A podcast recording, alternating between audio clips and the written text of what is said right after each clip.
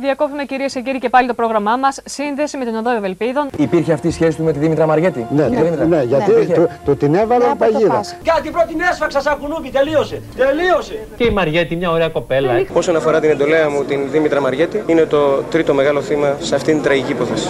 Δεν σου είπαν με, με ποιο τρόπο τη σκότωσαν. Ότι τη πολιτοποίησαν το κεφάλι. Να μου το είπαν αυτό. Βγάλ' τον έξω, κύριε, βγάλ' τον έξω. Όχι, κύριε, όχι, κυρία Πρόεδρε, να με προσβάλλουνε. Ήταν ο ρόλος μου αυτός σε μένα μες στην ομάδα. Ό,τι και να γινόταν. Για ποιο λόγο να ασχοληθούμε τώρα με τη ζωή της κυρίας Μαριέτη, που θυμίζει μια εποχή μαύρη για την Ελλάδα. Η Δήμητρα Μαριέτη έγινε superstar για όλους τους λάθος λόγους σε μια νύχτα. Η κούκλα του σατανά, όπως την αποκαλούσαν και μεταφορικά και κυριολεκτικά, ήταν ανήλικη όταν τέλεσε τα εγκλήματά της και ήταν νεότατη όταν βγήκε από τη φυλακή για να συνεχίσει τη ζωή της. Ποια ήταν τα κίνητρά της, την έμπλεξαν ή τους έμπλεξε και τι απέγινε τελικά, αυτή είναι η σκληρή αλήθεια για τη Δήμητρα Μαργέτη. Είναι τα podcast της LiFO. Γεια χαρά. Είμαι ο Άρης Δημοκίδης και σας καλωσορίζω στα Μικροπράγματα, το podcast που φιλοδοξεί σε κάθε επεισόδιό του να έχει κάτι ενδιαφέρον. Αν θέλετε να μας ακούτε, ακολουθήστε μας στο Spotify, τα Google και τα Apple Podcasts και φυσικά στα podcast της LiFO.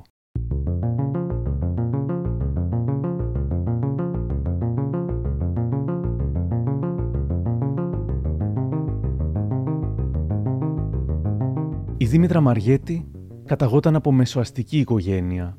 Γεννήθηκε το 1977. Διέθετε χαμηλό επίπεδο μόρφωσης, ήταν αρκετά περιζήτητης στους άντρες λόγω της εξωτερικής της εμφάνισης. Ως έφηβη, η Μαριέτη δούλευε ως κομμότρια. Ο κομμωτής Νικόλας θα δήλωνε το Μάρτιο του 2013. Στις αρχές των 90s, στην κρατική τηλεόραση δεν υπήρχαν κομμότριες.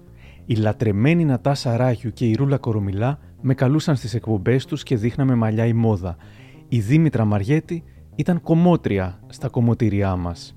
Την έπαιρνα και πηγαίναμε στην τηλεόραση και δείχναμε μαλλιά. Τον Δεκέμβριο του 1991, ο 19χρονος Ασημάκης Μάκης Κατσούλας θα τα φτιάξει με την τότε 14χρονη προς 15χρονη Δήμητρα Μαριέτη. Η Μαριέτη, πριν τον Κατσούλα, είχε σχέση με τον Μάνο Δημητροκάλη. Στο εξαιρετικό podcast Αληθινά Εγκλήματα της Λάιφου, ο ηθοποιός Μιχάλης Βαλάσογλου διαβάζει ένα απόσπασμα από την κατάθεση του Κατσούλα στο δικαστήριο.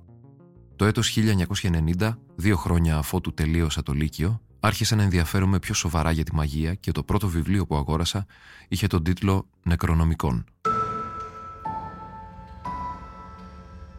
Επιχείρησα έτσι αρχικά, μόνος μου, να καλέσω τους δαίμονες χωρίς όμως να πετύχω τίποτα, ίσως γιατί σε όλους τους τρόπους καλέσματος έπρεπε να συμμετέχουν πάνω από ένα άτομα. Στην αρχή πρότεινα σε φίλους και γνωστούς μου για να διαπιστώσω αν πραγματικά υπάρχουν δαίμονες. Κανένα από τα άτομα αυτά δεν δέχτηκε γιατί όλοι φοβόντουσαν.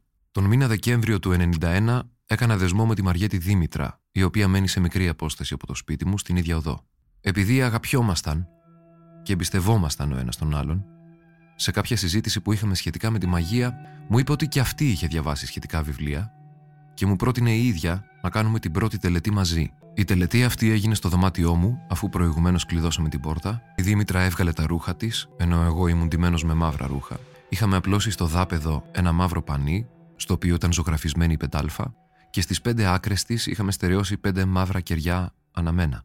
Η Δήμητρα στεκόταν γυμνή στο κέντρο της πεντάλφα και γύρω της ήταν τα κεριά, ενώ εγώ στεκόμουν όρθιος έξω από το πανί απέναντι από τη Δήμητρα.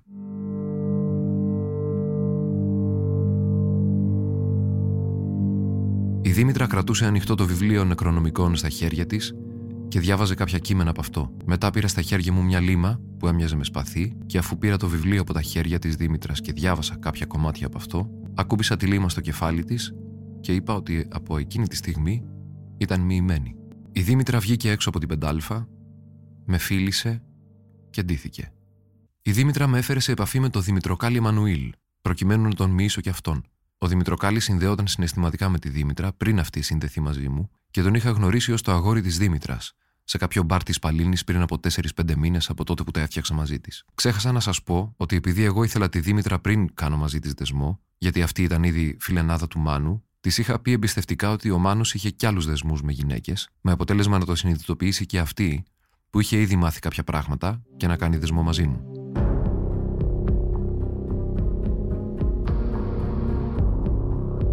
Με τη Δήμητρα ήμασταν καθημερινά μαζί και από τότε συνδεθήκαμε συναισθηματικά μέχρι ότου χωρίσαμε τον Ιούλιο του 1993, κάναμε έρωτα δύο φορές παραφύση επειδή η ίδια το ήθελε, ενώ όλες τις άλλες φορές κάναμε πεοληξία και ιδιοληξία. Ο δεσμός μου με τη Δήμητρα δεν πήραξε καθόλου το Μάνο, γιατί από τότε που είχε δεσμό ακόμα με τη Δήμητρα, είχε παράλληλα δεσμό με τη Βαρβάρα.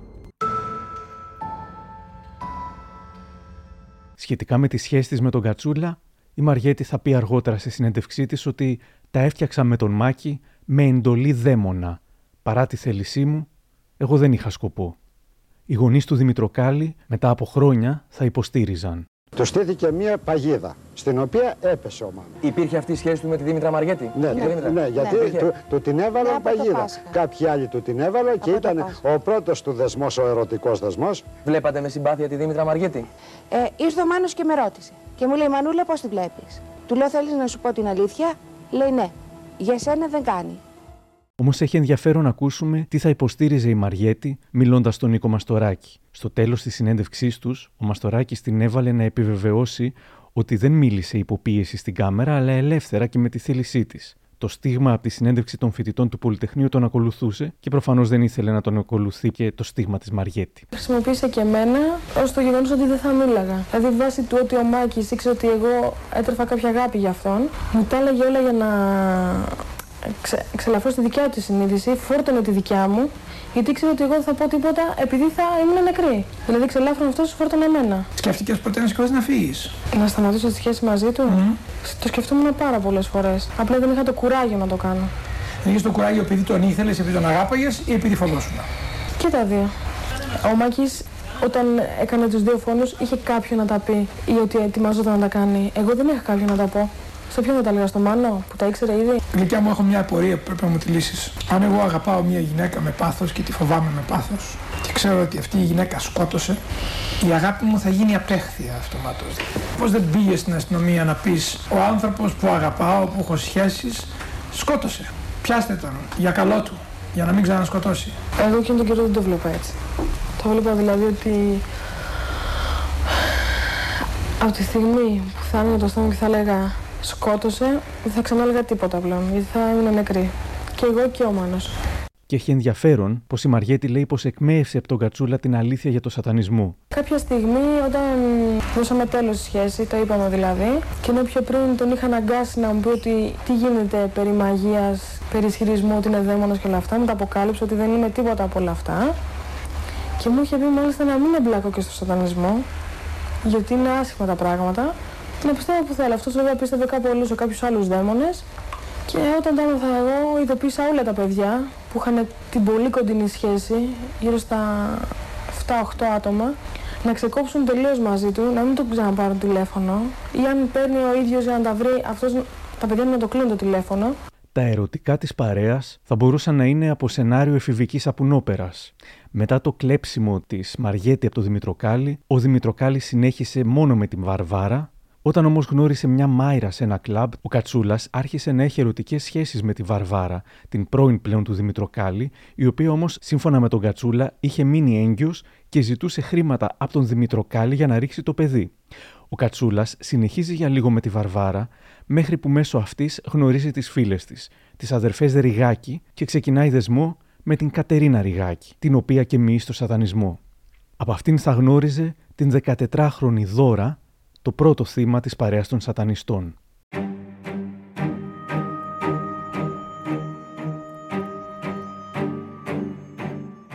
Ακόμα και ο ανακριτής θα έφτανε αργότερα στο σημείο να αναρωτηθεί αν το θέμα για τον Κατσούλα ήταν περισσότερο σεξουαλικό παρά σατανιστικό, και αν έφτιαχνε κάθε τόσο νέους κανόνες για το τι θέλει ο δαίμονας ώστε να χειρίζεται την κατάσταση. Ε, απαγορευόταν από τους δαίμονες να μάθω εγώ τι έλεγαν με τα κορίτσια.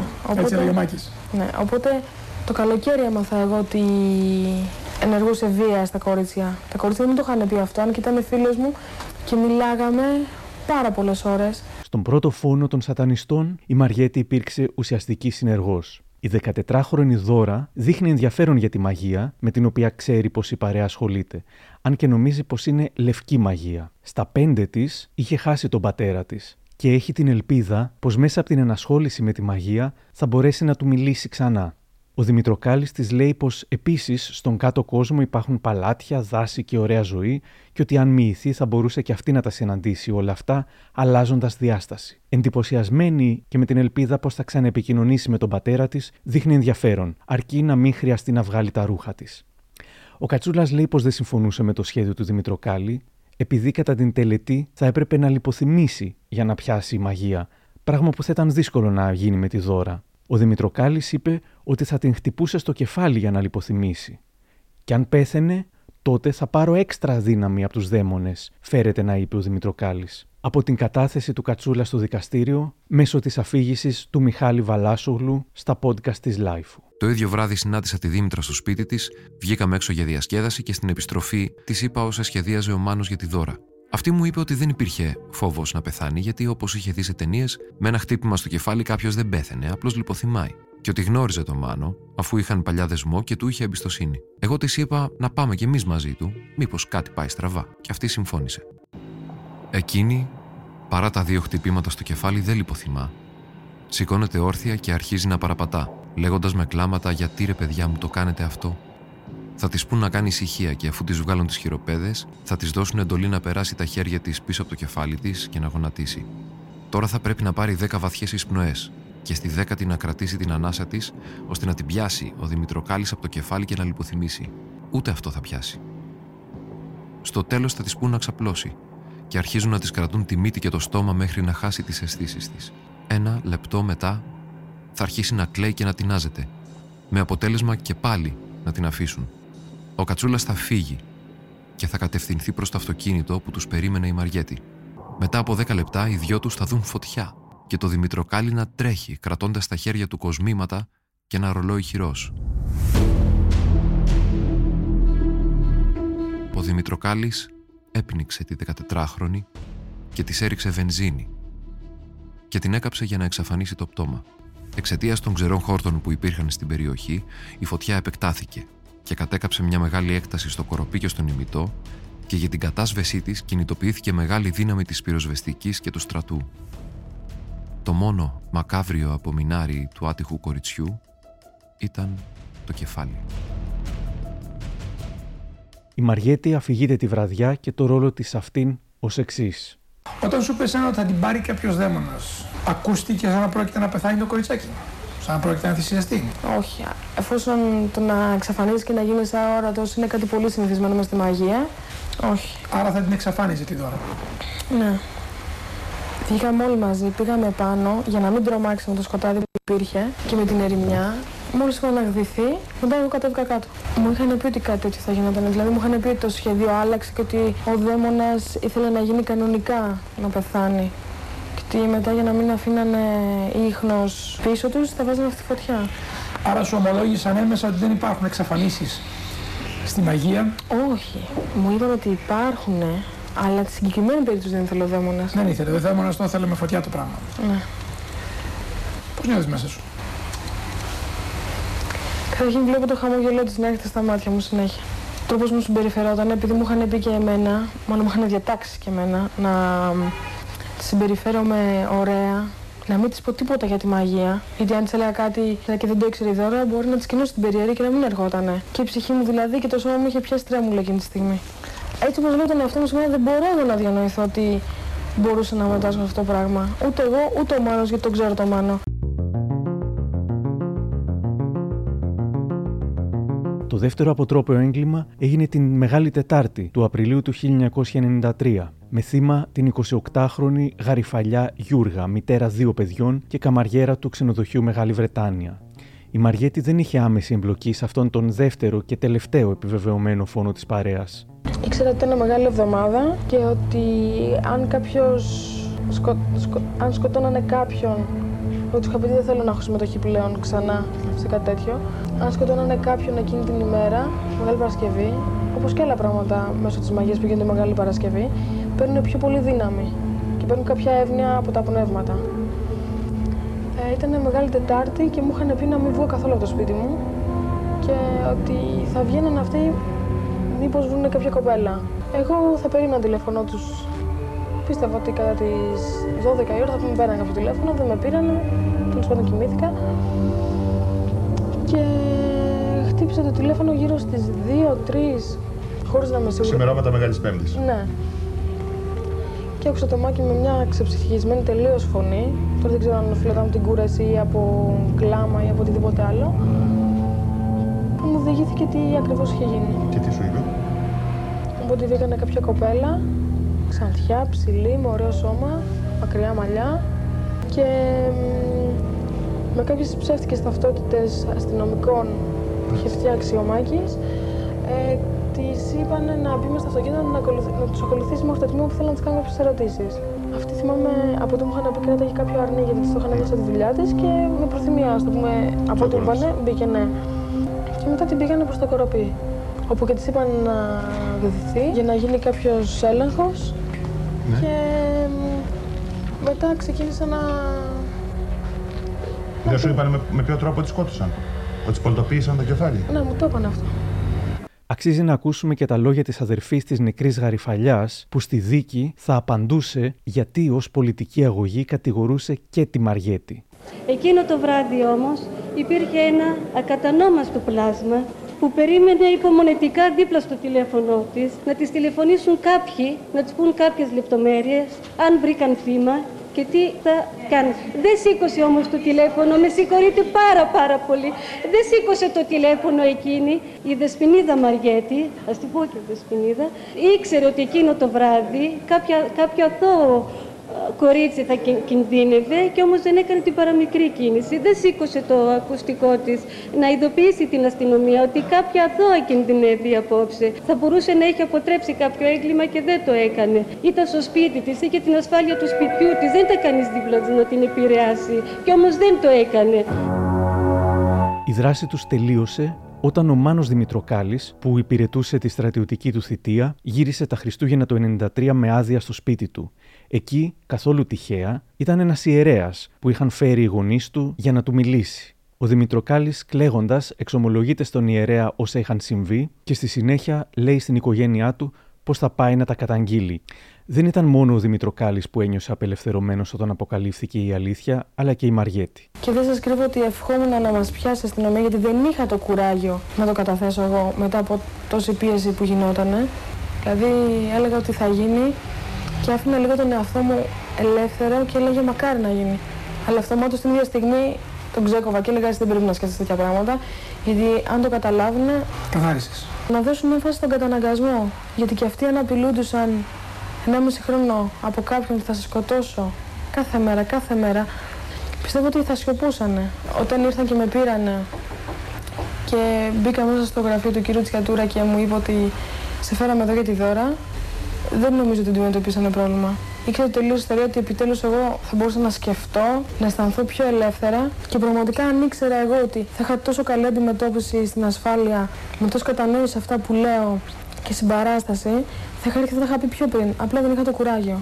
Το κουράγιο φοβάμαι ότι σου χρειάζεται από εδώ και μπρος, γιατί η διαδρομή είναι δύσκολη και επειδή υπάρχει δικαιοσύνη, το μόνο που έχω να σου πω και ειλικρινά είναι κουράγιο και καλή τύχη. Πιστεύω ότι εφόσον είχα το κουράγιο δύο χρόνια και ελεγχόμουν αυτά και άλλα πράγματα, πιστεύω ότι θα το βρω και τώρα. Κάτι θα έχει μείνει.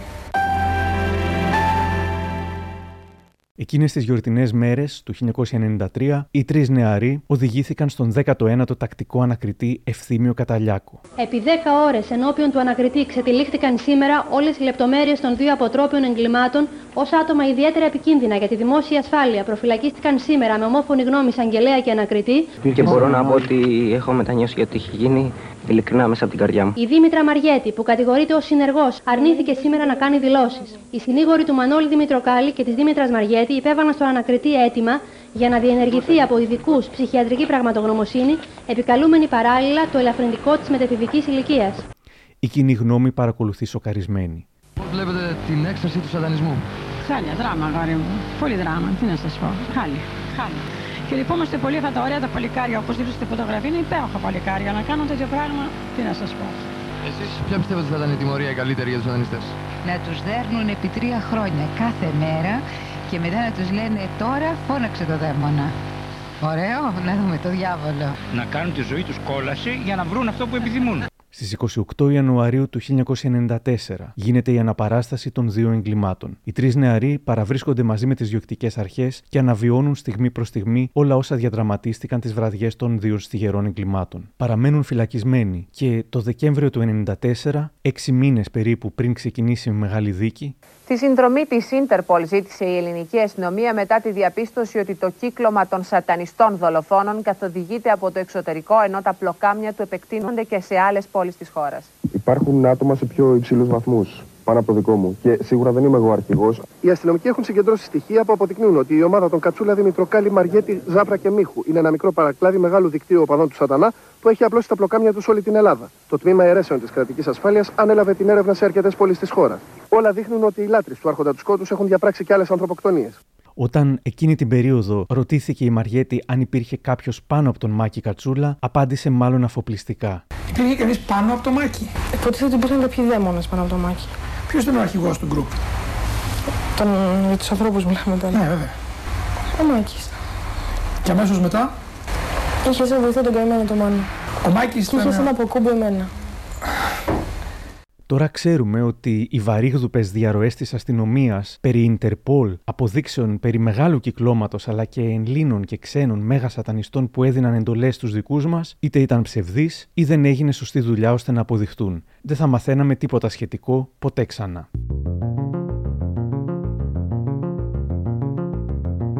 Στις 7 Ιουνίου του 1995 αρχίζει η δίκη στο πρωτοβάθμιο Κακουριοδικείο Αθηνών. Πρόεδρος του Μικτού Ορκωτού Δικαστηρίου ορίζεται η δικαστής Ευπραξία Μπαϊράμογλου. Οι κατηγορούμενοι αντιμετωπίζουν σωρία κατηγοριών. Είναι όμως ήδη superstars. Στα σχολεία πολλοί μαθητές είναι ερωτευμένοι με τη Μαριέτη, την υπεράσπιση της οποίας αναλαμβάνει ο ποινικολόγος Αλέξης Κούγιας. Όσον αφορά την εντολέα μου, την Δήμητρα Μαριέτη, εξ αρχής έχω δηλώσει ότι είναι το τρίτο μεγάλο θύμα σε αυτήν την τραγική υπόθεση. Ήταν ένα κορίτσι ρομαντικό και γι' αυτό το λόγο παρασύρθηκε, θα πει ο Κούγιας μιλώντας στο έθνος. Το κορίτσι δεν είχε τίποτα βάρβαρο στη συμπεριφορά του. Τα άλλα δύο παιδιά ήταν ήδη διαταραγμένες προσωπικότητες και είχαν ξεκινήσει έναν ανταγωνισμό μεταξύ τους για ποιος θα εξευμενήσει περισσότερο το σατανά, ποιος θα κάνει το μεγαλύτερο έγκλημα για να έχει την εύνοιά του και τη δυνατότητα να είναι ο αρχηγός πλήρωσε τις επιλογές των δύο αυτών μεγαλύτερων παιδιών, τα οποία ήταν και κοινωνικά από πολύ πιο εύρωστες οικογένειες σε εκείνη τη γειτονιά, με πολύ ωραία σπίτια, με σπουδές.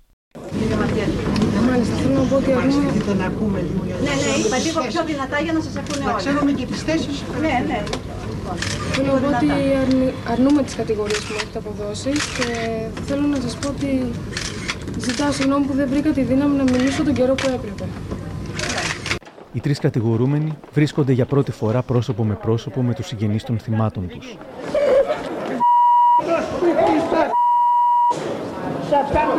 Κάτω τον έξω, κύριε, κάτω τον έξω.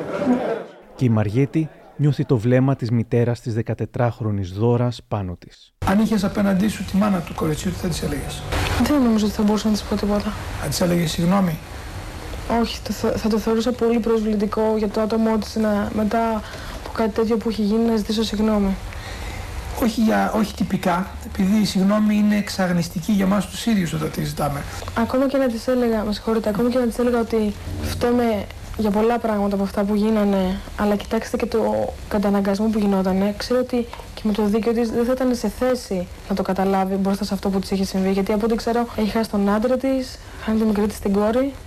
Ο συνήγορος της Μαριέτη, Αλέξης Κούγιας, θεωρήθηκε αρκετά επιθετικός. Αυτό το απόσπασμα θα γινόταν σίγουρα viral. Δηλαδή, μετράει Έχετε τώρα ορκιστεί- τι άνθρωπος είμαι εγώ, κύριε, ή τι άνθρωπο. Ο καθένας, κυρία μου, δώστε μου λοιπόν, έχετε ορκιστεί και είστε και κατηγορηματικοί για κάποιον άλλο άνθρωπο ότι είναι ο δολοφόνος αδελφής σας; Για να δούμε τι άνθρωπος είστε. Πριν αρχίσετε και λέτε αυτά που λέτε για την πελάτησά μου και θέλετε να πείσετε το δικαστήριο, έχετε δοκιμάσει να πείσετε κάποια άλλη αρχή ότι κάποιος άλλος είναι ο δολοφόνο και έχετε και ορκιστεί κιόλας. Όχι, κύριε. Δεν έχετε ορκιστεί; Ε, ένα, να ολοκληρώσω. Να το ξεκαθαρίσουμε λοιπόν, να δούμε αν είστε ολοκληρώσω, ειλικρινείς. ναι. Γιατί εγώ έχω τα χέρια μου στι Αφήστε με- καταθέσει. Ναι, αφήστε. Σας υπάρχουν ρωτώ, όλα- έχετε δώσει άλλη κατάθεση, ναι ή όχι; Αφήστε με να Η ολοκληρώσω. ερώτηση είναι συγκεκριμένη. Ναι ή όχι, έχετε δώσει άλλη κατάθεση; Βεβαίως. Έχετε δώσει. Ναι, έχω Έχετε δώσει πει δύο για κάποιον ότι είναι ο δολοφόνος αδελφή σας; Ε, Έχω δώσει δύο καταθέσεις. Άλλες δύο, κύριε. έτσι, μπράβο. Τις Αυτό, ε, στην αρχή ήταν η στάση μας εννοείται ε, για το σύζυγό της. Κυρία Μάλλον, Εσύ, εσεί ναι. κάθε φορά. Σα παρακαλώ, κύριε Σαγγελέ. Ναι. Σα παρακαλώ πολύ, αφήστε με. Εγώ θέλω να δω η κυρία με ποιο τρόπο καταθέτει και κάθε φορά πώ ορκίζεται και τι λέει.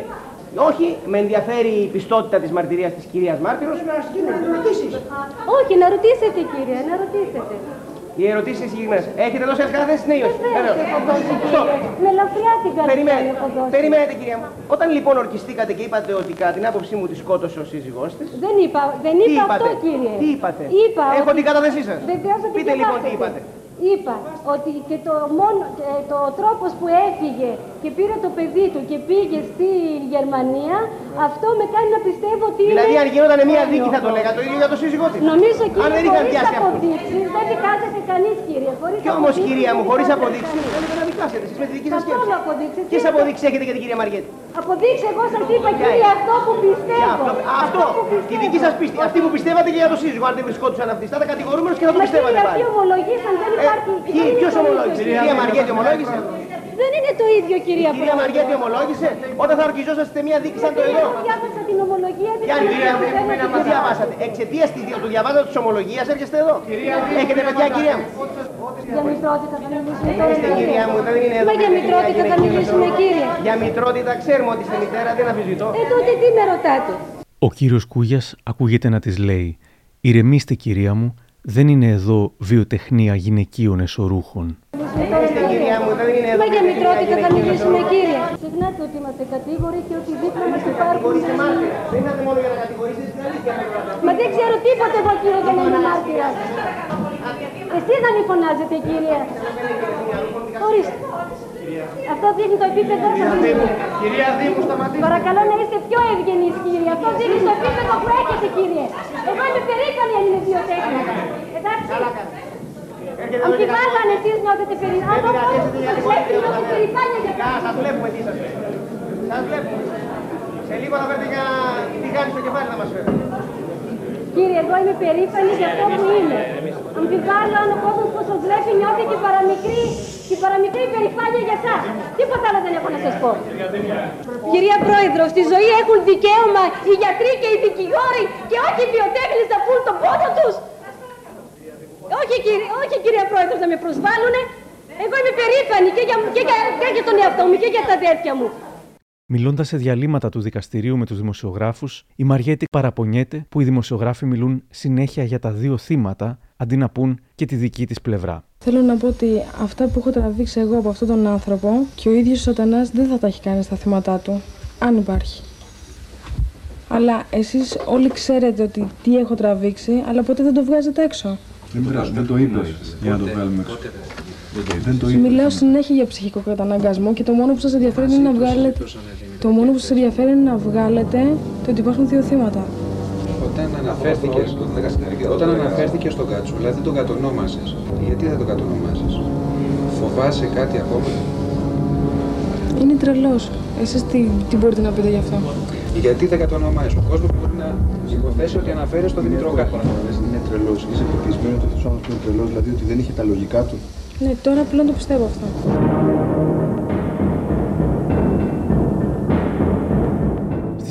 27 Ιουνίου, ο εισαγγελέας Μανώλης Δρασιδάκης προτείνει τις ποινές για τους κατηγορούμενους. Σύνδεση με την Οδό Ευελπίδων. Μαρία.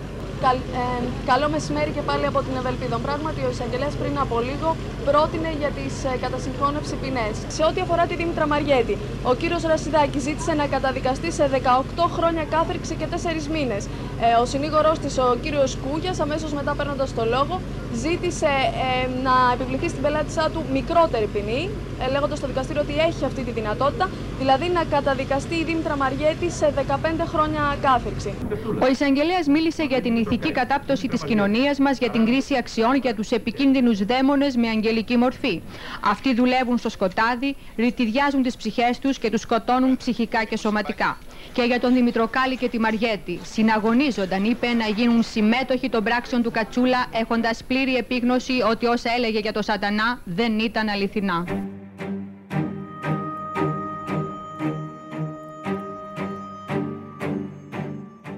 Η Μαριέτη καταδικάζεται σε 18 έτη και 4 μήνες για απλή συνέργεια στις δολοφονίες και αρπαγή ανηλίκου της δώρας. Η Μαριέτη ξεσπάει σε κλάματα. Τα φλάσα στράφτουν και η ίδια φωνάζει στους φωτογράφους: Σας οικετεύω, σταματήστε. Η μητέρα της Μαριέτη πέφτει στην αγκαλιά του συνηγόρου Αλέξη Κούγια και ξεσπάει και εκείνη σε κλάματα. Υπάρχει και δεύτερος βαθμός, της λέει εκείνος. Από την άλλη, η μητέρα της Δώρας φωνάζει ότι και η Μαριέτη έπρεπε να καταδικαστεί σε ισόβια. Η Μαριέτη οδηγείται ξανά στη φυλακή.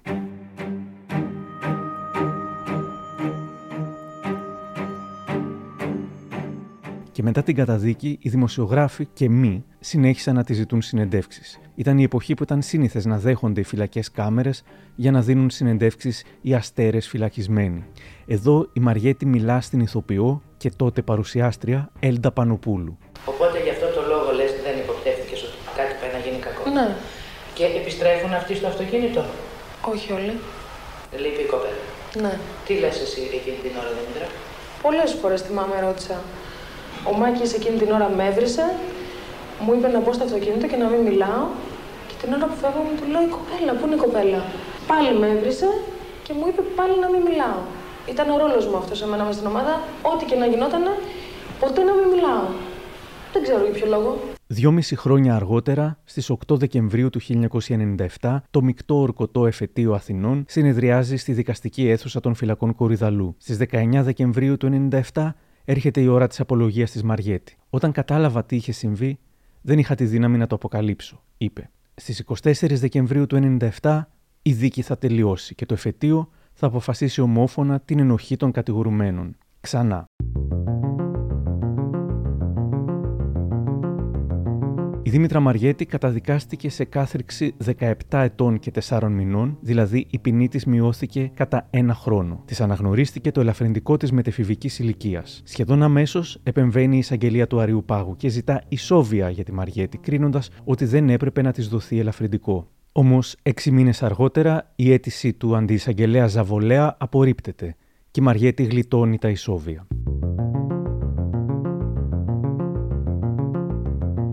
Μέσα στη φυλακή η Μαριέτη συμμετέχει σε εκπαιδευτικά προγράμματα σχετικά με τη διακόσμηση και την αισθητική καθώς και με τους ηλεκτρονικούς υπολογιστές. Εργάζεται επίσης ως βιβλιοθηκάριος στις γυναικείες φυλακές. Δύο φορές μέσω του νέου δικηγόρου της Γιώργου Νταλαχάνη ζητά την αποφυλάκησή της, αλλά εισπράττει αρνητική απάντηση. Βασικό εμπόδιο στην αποφυλάκησή της αποτελεί ότι είχε γίνει μάρτυρας συμπλοκής μέσα στις φυλακές χωρίς να το αναφέρει στη διεύθυνση. Το 2001 ξανακάνει αίτημα η οικογένεια του πρώτου θύματος, της Δώρας, θα διατυπώσει την αντίθεσή της με την αποφυλάκηση. Σε υπόμνημα προς το Δικαστικό Συμβούλιο Εφετών Πειραιά, άλλωστε η μητέρα της 14χρονη Δώρας είχε, πριν καν βγει το αποτέλεσμα της πρώτης πρώτης δίκης, ερωτηθεί σχετικά από τον Πάνο Παναγιοτόπουλο στο Σταρ. Επειδή ε, τα παιδιά, τα παιδιά, επιτρέψτε μου τον όρο, είναι νέα παιδιά δυστυχώς και έκαναν ό,τι έκαναν, όπως θα κρίνει το δικαστήριο ασφαλώς, ε, είναι πολύ νέας σε ηλικία. Πώς αντιμετωπίζετε εσείς το ενδεχόμενο μετά από 25 χρόνια στη φυλακή και λιγότερα να βγουν έξω; Δεν θέλω να το πιστέψω αυτό ότι θα βγουν έξω. Πιστεύω ότι οι δικαστές κατάλαβαν και θα αποδώσουν σωστά τη δικαιοσύνη που πρέπει. Αφού δεν υπάρχει θανατική ποινή, πρέπει αυτά τα παιδιά να μπουν μέσα να μην ξαναβγούν ποτέ. Εγώ το δικό μου το παιδάκι δεν θα το ξαναδώ.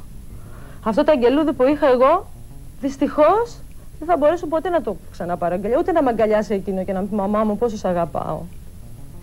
Και πιστεύω ότι οι δικαστές θα είναι δίκαιοι και έχουν καταλάβει και θα αποδώσουν σωστά τη δικαιοσύνη. Πιστεύω στην ελληνική δικαιοσύνη και θα αποδοθεί αυτό που τους αξίζει. Και πρέπει να μπουν μέσα για πάντα, να μην ξαναβγούν. Η δικαιοσύνη λειτουργήσε Όμως οι πραγματικοί της κανόνες δεν είναι αυτοί που είχε στο μυαλό της η μητέρα της Δώρας. Αρκεί να εκτελεστούν τα τρία πέμπτα της ποινής κλπ. κλπ. Και έτσι, το πρωί της 4η Σεπτεμβρίου του 2001, γίνεται γνωστό πως 8 χρόνια μετά τη σύλληψή της, η Μαριέτη θα βγει οριστικά από τις γυναικείες φυλακές Κορυδαλού. Του Συμβουλίου Εφετών ήταν μια έκπληξη τόσο για τη Δήμητρα Μαριέτη όσο και για την οικογένειά της, που χρόνια τώρα περίμενε αυτή τη στιγμή. Τα δύο απορριπτικά βουλεύματα που είχαν προηγηθεί, αλλά και η εισήγηση του αντισαγγελέα Βασίλη Πιώτα, που την θεωρούσε επικίνδυνη επειδή δεν είχε αποκοπεί ψυχικά από το παρελθόν της, είχαν απογοητεύσει την 25χρονη αλλά και τους γονείς της.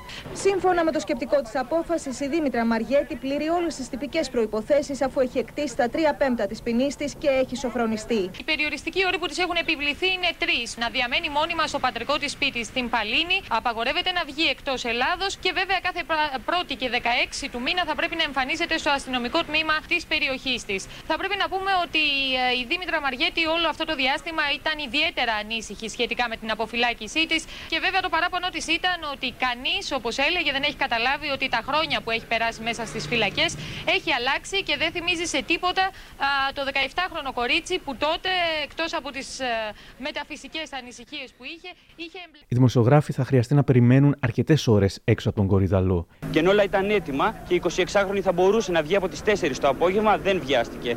Αντίθετα, άγνωστο για ποιο λόγο, περίμενε να περάσουν μερικές ώρες μέχρι σχεδόν τη δύση του ηλίου. Οι δηλώσεις της συζητιούνται πολύ. Πανέμορφη με μαύρα γυαλιά και ύφος στάρ που ευχαριστεί τους θαυμαστές της που της έστειλαν χιλιάδες γράμματα και την εμπιστεύτηκαν, αλλά και με μια αναφορά στους haters της. Λοιπόν, επειδή δεν το πιστεύω, μόλις περάσει η 8η μέρα και δεν επιστρέψω στη φυλακή, τότε θα το πιστέψω. Θέλω να πω ευχαριστώ αποκλειστικά και μόνο στο γραφείο του κυρίου Νταλαχάνη και στους συνεργάτες που πραγματικά κάνανε πάρα πολύ καλή δουλειά. Ευχαριστώ πολύ τις συγκρατούμενές μου που με στηρίξαν ηθικά τόσα χρόνια. Εμείς ως γραφείο ε, θέλουμε να δηλώσουμε μόνο ότι θα φανεί αντάξια της εμπιστοσύνης του Συμβουλίου Εφετών Πυραιός και θα αποδείξει ότι είναι ικανή προς επανένταξη στην κοινωνία. Και ευχαριστώ πολύ το που μου έστειλε τόσα χρόνια τόσα γράμματα, χιλιάδες γράμματα και με εμπιστευτήκανε και με εμπιστευτήκανε με τον τρόπο τους. Για μένα αυτό είναι πολύ μεγάλο Το πράγμα. σχέδιο- τα σχέδιά σας ποια είναι, Μισό να λεπτό, μάθουμε. μισό λεπτό. Και κυρίως ευχαριστώ τους ανθρώπους που με κατέκριναν άσχημα γιατί αν δεν είχα τις άσχημες κριτικές εγώ δεν θα ήμουν τόσο καλή σήμερα. Κάποιοι θεώρησαν πως είχε ύφος μιλώντας για τους συγγενείς των θυμάτων. Στους συγγενείς των θυμάτων, τι λέμε τώρα; Στους συγγενείς των θυμάτων, παιδιά, δεν θα το πω μέσω εσάς, θα τους το πω προσωπικά. Θέλετε να τους εάν μου- συναντήσετε μετά από τόσα χρόνια; Βέβαια. Οι ίδιοι οι συγγενείς πάντως δεν ήθελαν και πολύ να τη συναντήσουν. Μια ιάτρτη ασθένεια να της δω και ο Θεός που να μην βρει γιατριά πουθενά. Τι έγινε; Χάθηκε ένας άνθρωπος και κάτι έγινε. έγινε. Έμεινε ένα ορφανό παιδί και κάτι έγινε. Σαν ότι είναι ο πρώτος. Α, δεν πειράζει. Οι δικαστές είπαν κυρία Ευγενία ότι μετάνιωσε πραγματικά λέει, γι' αυτό και τη βγάλαν έξω. Να πονέσει και η μάνα της όπως πονάω εγώ. Αν είναι Θεός. Αν δεν είναι και είναι με τον διάολο που είναι αυτή, ας πάει να κάνει τη ζωή της. Αν έρθει τώρα την έσφαξα σαν κουνούπι. Κάτι πρώτη την έσφαξα σαν κουνούπι. Τελείωσε. Τελείωσε. Και ας ψάξουν ποιος είναι υπεύθυνος γιατί δεν ξέρουμε καλά ποιος είναι υπεύθυνος στην υπόθεση της αδερφής μου. Τα δελτία ειδήσεων ακολουθούν εκείνη τη μέρα ειδωνοβλεπτικά κάθε της κίνηση. Τραβούν μέχρι και με τηλεφακό από μακριά το οικογενειακό τραπέζι που γίνεται στη βεράντα του σπιτιού της, εκεί όπου γνωρίζει και ανθρώπους που είχαν μπει στη ζωή της οικογένειας τα 8 χρόνια που ήταν στη φυλακή, μεταξύ των οποίων, όπως ακούγεται, και μια συνυφάδα. Έως αργά το βράδυ, η Δήμητρα Μαργέτη δεχόταν επισκέψεις από συγγενικά και φιλικά της πρόσωπα που ήθελαν να τη δουν από κοντά μετά την αποφυλάκησή της.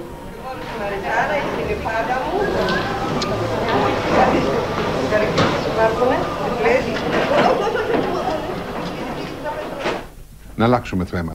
Για μέρες οι δημοσιογράφοι είναι εκεί, έξω από το σπίτι της. Πριν από τέσσερις ημέρες πέρασε την πόρτα της φυλακής. Η Δήμητρα Μαριέτη προσπαθεί τώρα να ενταχθεί και πάλι στο κοινωνικό σύνολο που μέχρι τώρα τη γνώριζε ως η αίρια των σατανιστών της Παλίνης. Όμως, όπως λέει ο δικηγόρος της, νιώθει και πάλι φυλακισμένη. έπαυσε να είναι κρατούμενη εις τας σφυλακά Κορυδαλού και δυστυχώς είναι κρατούμενη κατοίκον. Θέλει να ζήσει ήρεμα και να ενταχθεί ομαλό στο κοινωνικό σύνολο. Πρέπει να αφαιθεί ελευθέρα. Ήσυχη. Την Πέμπτη, η Δήμητρα Μαριέτη βγήκε για πρώτη φορά από το σπίτι της μετά την αποφυλάκησή της. Σιγά σιγά προσπαθεί να συνηθίσει να ζει έξω από τη φυλακή, ελπίζοντας ότι και ο κόσμος γύρω της θα την αποδεχθεί. Το ενδιαφέρον των ΜΜΕ δεν θα κρατούσε πολύ και σύντομα οι κάμερες θα έφευγαν. Αυτή τη στιγμή πρέπει να την είχε φανταστεί πολλές φορές και είχε μιλήσει για αυτήν, ακόμα και μέσα από τη φυλακή. Αν υπάρχει έστω και μία πολύ μικρή περίπτωση να, να βγω έξω, φαντάζομαι τη ζωή μου δηλαδή πολύ δύσκολη. Όπως φαντάζομαι τώρα, δεν ξέρω πώς θα μου φερθεί ο κόσμος. Φαντάζομαι ότι με άλλο μάτι τώρα θα βλέπω τη συμπεριφορά που πρέπει να έχω στο- σε έναν άνθρωπο.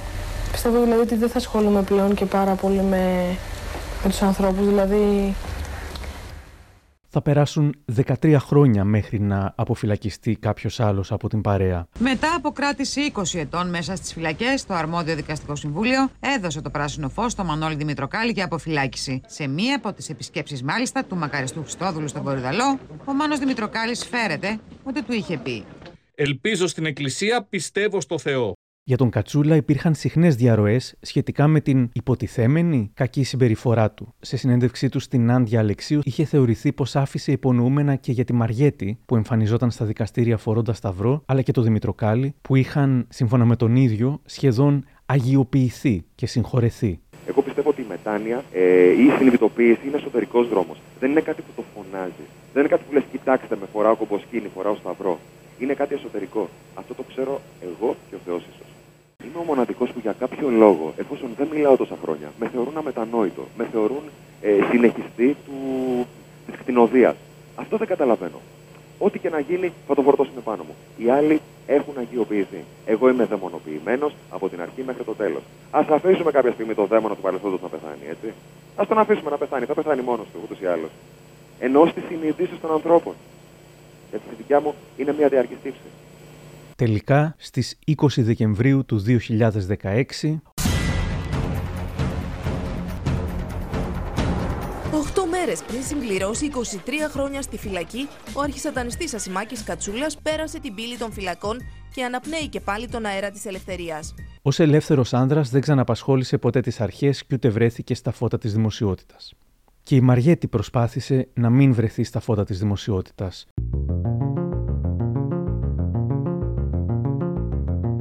Το 2005 παντρεύτηκε έναν εργολάβο οικοδομών. Την περίοδο που γίνεται ο γάμος, η Μαριέτη αποκτά το πρώτο της παιδί. Το ζευγάρι θα αποκτούσε και δεύτερο παιδί το 2010. Συνέχισε να μένει στην ευρύτερη περιοχή των Μεσογείων. Όμως τον Ιούνιο του 2015 απασχόλησε και πάλι τη δημοσιότητα όταν κατέθεσε ασφαλιστικά μέτρα κατά του ενδιαστάσει συζύγου της σχετικά με τη διατροφή των παιδιών τους. Ο πόλεμος των Ρόουζ έγραψε η Εσπρέσο. Από τα ρεπορτάζ μαθαίνουμε πως η Μαριέτη εργαζόταν πλέον ως κομμότρια περιστασιακά σε σπίτια. Στο δικαστήριο θα πει για τον ενδιαστάσει σύζυγό της. Επί 10 χρόνια δεν με άφηνε να δουλέψω. Δεν με άφησε να πάρω ούτε το lower, ούτε να τελειώσω το σχολείο, ούτε να εξελιχθώ ως άνθρωπος. Δεν έχω άλλα σταθερά εισοδήματα πλην της διατροφής των 300 ευρώ που μου δίνει και όχι πάντα εγκαίρος. Ο κύριος βγαίνει με τους φίλους του και τη σύντροφό του κάθε βράδυ, την ώρα που τα παιδιά τους δεν έχουν να πάρουν ούτε παγωτό. Θέλει να είναι εκείνος το κεφάλαιο της οικογένειας, να με εξαθλιώσει για να μην μπορώ να τους δώσω τίποτα και να τρέχουν σε αυτόν. Στενή της φίλη καταθέτει. Η Δήμητρα έχει υποστεί απαράδεκτη συμπεριφορά από τον άντρα της. Εκείνος έχει λεφτά, αγοράζει στα παιδιά τάμπλετς και αγνοεί τις πραγματικές ανάγκες τους. Ο κουβαρντάς υπεργολάβος έχει νοικιάσει με τη νέα σύντροφό του σπίτι στο Γέρακα. Ο ίδιος θα πει στο δικαστήριο: Παλιά δούλευα ως υπεργολάβος, αλλά τώρα δεν έχω τίποτα. Μένω με τη μητέρα μου. Καταλαβαίνω ότι και η Δήμητρα παιδεύεται, αλλά τι να κάνω. Τον ισχυρισμό του επιβεβαίωσε ο αδερφός του. Στη μάνα μας μένει, με μια σύνταξη ζουν. Έχουν απευθυνθεί στην ενορία για φαγητό. Κατηγόρησε μάλιστα τη Μαριέτη για κακοδιαχείριση. Άμα παραγγέλνει η delivery, πού να μείνουν λεφτά, αναρωτήθηκε. Έξαλλη η Μαριέτη απάντησε. Κυρία Πρόεδρε, δεν γίνεται να ζούμε με ελεημοσύνη. Όταν κάνουμε παιδιά, μαζευόμαστε. Αν δεν έχει λεφτά, να πάει να δουλέψει. Εγώ προσπάθησα και καθαρίστρια στο Δήμο να γίνω. Και τότε γιατί δεν έγινες, την ρωτά με νόημα η πλευρά του συζύγου της. Γιατί έχω ποινικό μητρό, απάντησε εξοργισμένη η Μαριέτη και εξαπέλυσε επίθεση κατά του συζύγου της. Πίνει, κυρία Πρόεδρε, μας το λένε όλοι ότι πίνει. Ο κύριος έχει και ακίνητα και εισοδήματα και τεμπελιάζει. Τα πληρώνει όλα η μάνα του και αν πεθάνει θα φάει όλη την περιουσία. Ο δικηγόρος του συζύγου της είπε σε εκείνο το σημείο. Η κυρία Μαριέτη έχει εμπειρία στα δικαστήρια και έχει μάθει να αγορεύει, προκαλώντας την έκρηξή της. Μπράβο σας, σας ευχαριστώ πολύ για τη σπόντα. Στις 2 Δεκεμβρίου του 2015 βρίσκονται ξανά στο κτίριο 8 του Πρωτοδικείου, με την υπόθεση όμως να αναβάλλεται λόγω παρέλευσης ωραρίου για τον Μάιο του 2016. Οι δύο σύζυγοι βρέθηκαν αυτή τη φορά κατηγορούμενοι έπειτα από κατάθεση αλληλομηνήσεων για ενδοοικογενειακή απλή σωματική βλάβη, ενδοοικογενειακή απειλή αλλά και εξύβριση. Η Εσπρέσο θα γράψει. Τα μαλλιά της, που το περασμένο καλοκαίρι όταν έδωσε μία ακόμη μάχη με το σύζυγό της ήταν ξανθά, έχουν επιστρέψει στο φυσικό τους χρώμα, θυμίζοντας και πάλι την 18χρονη που συμμετείχε στο δικαστικό θρίλερ των 90s. Φυσικά, οι κουτσομπολοί στις εκπομπές ασχολήθηκαν με το θέμα, ενώ ταυτόχρονα στυλίτευαν όσους ασχολούνται με το θέμα. Πάμε να δούμε λίγο τι έχει γίνει με μια υπόθεση που αφορά την Δήμητρα Μαριέτη. Από το γάμο στα δικαστήρια, ο ρόλος της πεθεράς και η κόντρα με τον πρώην σύζυγό της. Ένα θέμα το οποίο μας κίνησε και εμάς το ενδιαφέρον. Και είναι και ένα θέμα το οποίο. Γιατί έχει πάρει κρατάει τερελή αρκετά διάσταση. χρόνια, ναι. Και τώρα μου κάνει εντύπωση για ποιο λόγο να ασχοληθούμε τώρα με τη ζωή της κυρίας Μαριέτη. Μια βαριά Που ποινική θυμίζει υπόθεση κάποτε. μια εποχή μαύρη για την Ελλάδα. Έτσι, όλοι θέλουν Ήτανε να ξεχάσουν. Τώρα, δηλαδή, δεν μπορώ να ξεχάσει καταλάβω για ποιο λόγο έχει γίνει τέτοιος άλλος ο γάμος της και το διαζύγιο τη. Πραγματικά έχει γίνει σύριαλ και, και εδώ και αρκετά χρόνια. Εγώ Τι μπορώ μας να νοιάζει, πω κυρία να Λούρ, πες μας, τελειώνουμε εδώ πέρα. Ε, Να πούμε με δύο λόγια ότι όλοι γνωρίζουμε ότι η Δήμητρα Μαριέτη, εφόσον είχε βγει από τη φυλακή, είχε παντρευτεί, είχε αποκτήσει δύο παιδιά. Ένας γάμος ο οποίος κατέληξε πάρα πολύ άσχημα, Ναι. με την μία πλευρά να μείνει την άλλη. Η ίδια αυτή τη στιγμή κατηγορεί την πρώην πεθερά της ότι αυτή τη χώρισε από το σύζυγό της και ο ίδιος πλέον δεν ενδιαφέρεται για Στις 17 Μαρτίου του 2017 γίνεται μια από τις τελευταίες αναφορές στην καθημερινή ζωή της Μαριέτη. Σε γνωστό μπαρ της Ανατολικής Αττικής εντόπισε ο φωτογραφικός φακός του e-ρεπορτάζ την Δήμητρα Μαριέτη. Μαζί με μια φίλη της απολάμβανε το ποτό της υπό τους χαλαρούς ήχους της μουσικής. Η Μαριέτη ήταν καθόλου ευδιάθετη ενώ στο μαγαζί βρισκόταν και αρκετή γνωστή, μιας και πρόκειται για τη γειτονιά που μεγάλωσε. Σε ό,τι αφορά το look, το ίδιο. Κοντό καρέ μαλλί και casual εμφάνιση.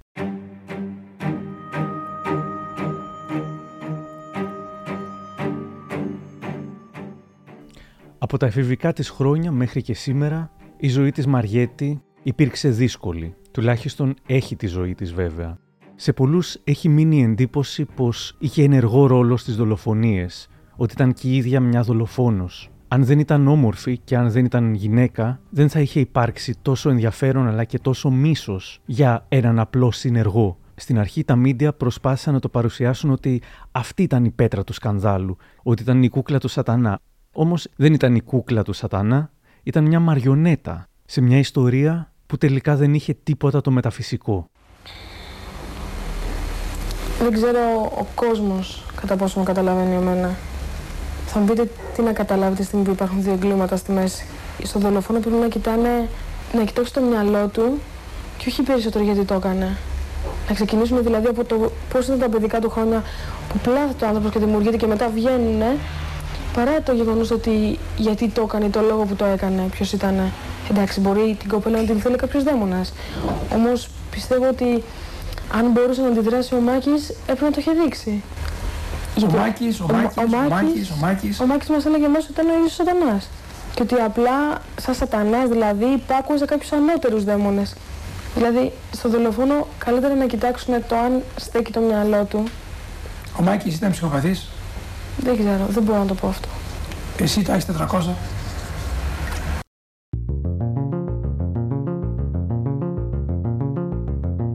Κάπου εδώ τελειώσαμε. Αν θέλετε να ακούτε τα μικροπράγματα της Lifeo, ακολουθήστε μας στο Spotify, τα Google ή τα Apple Podcasts. Για χαρά!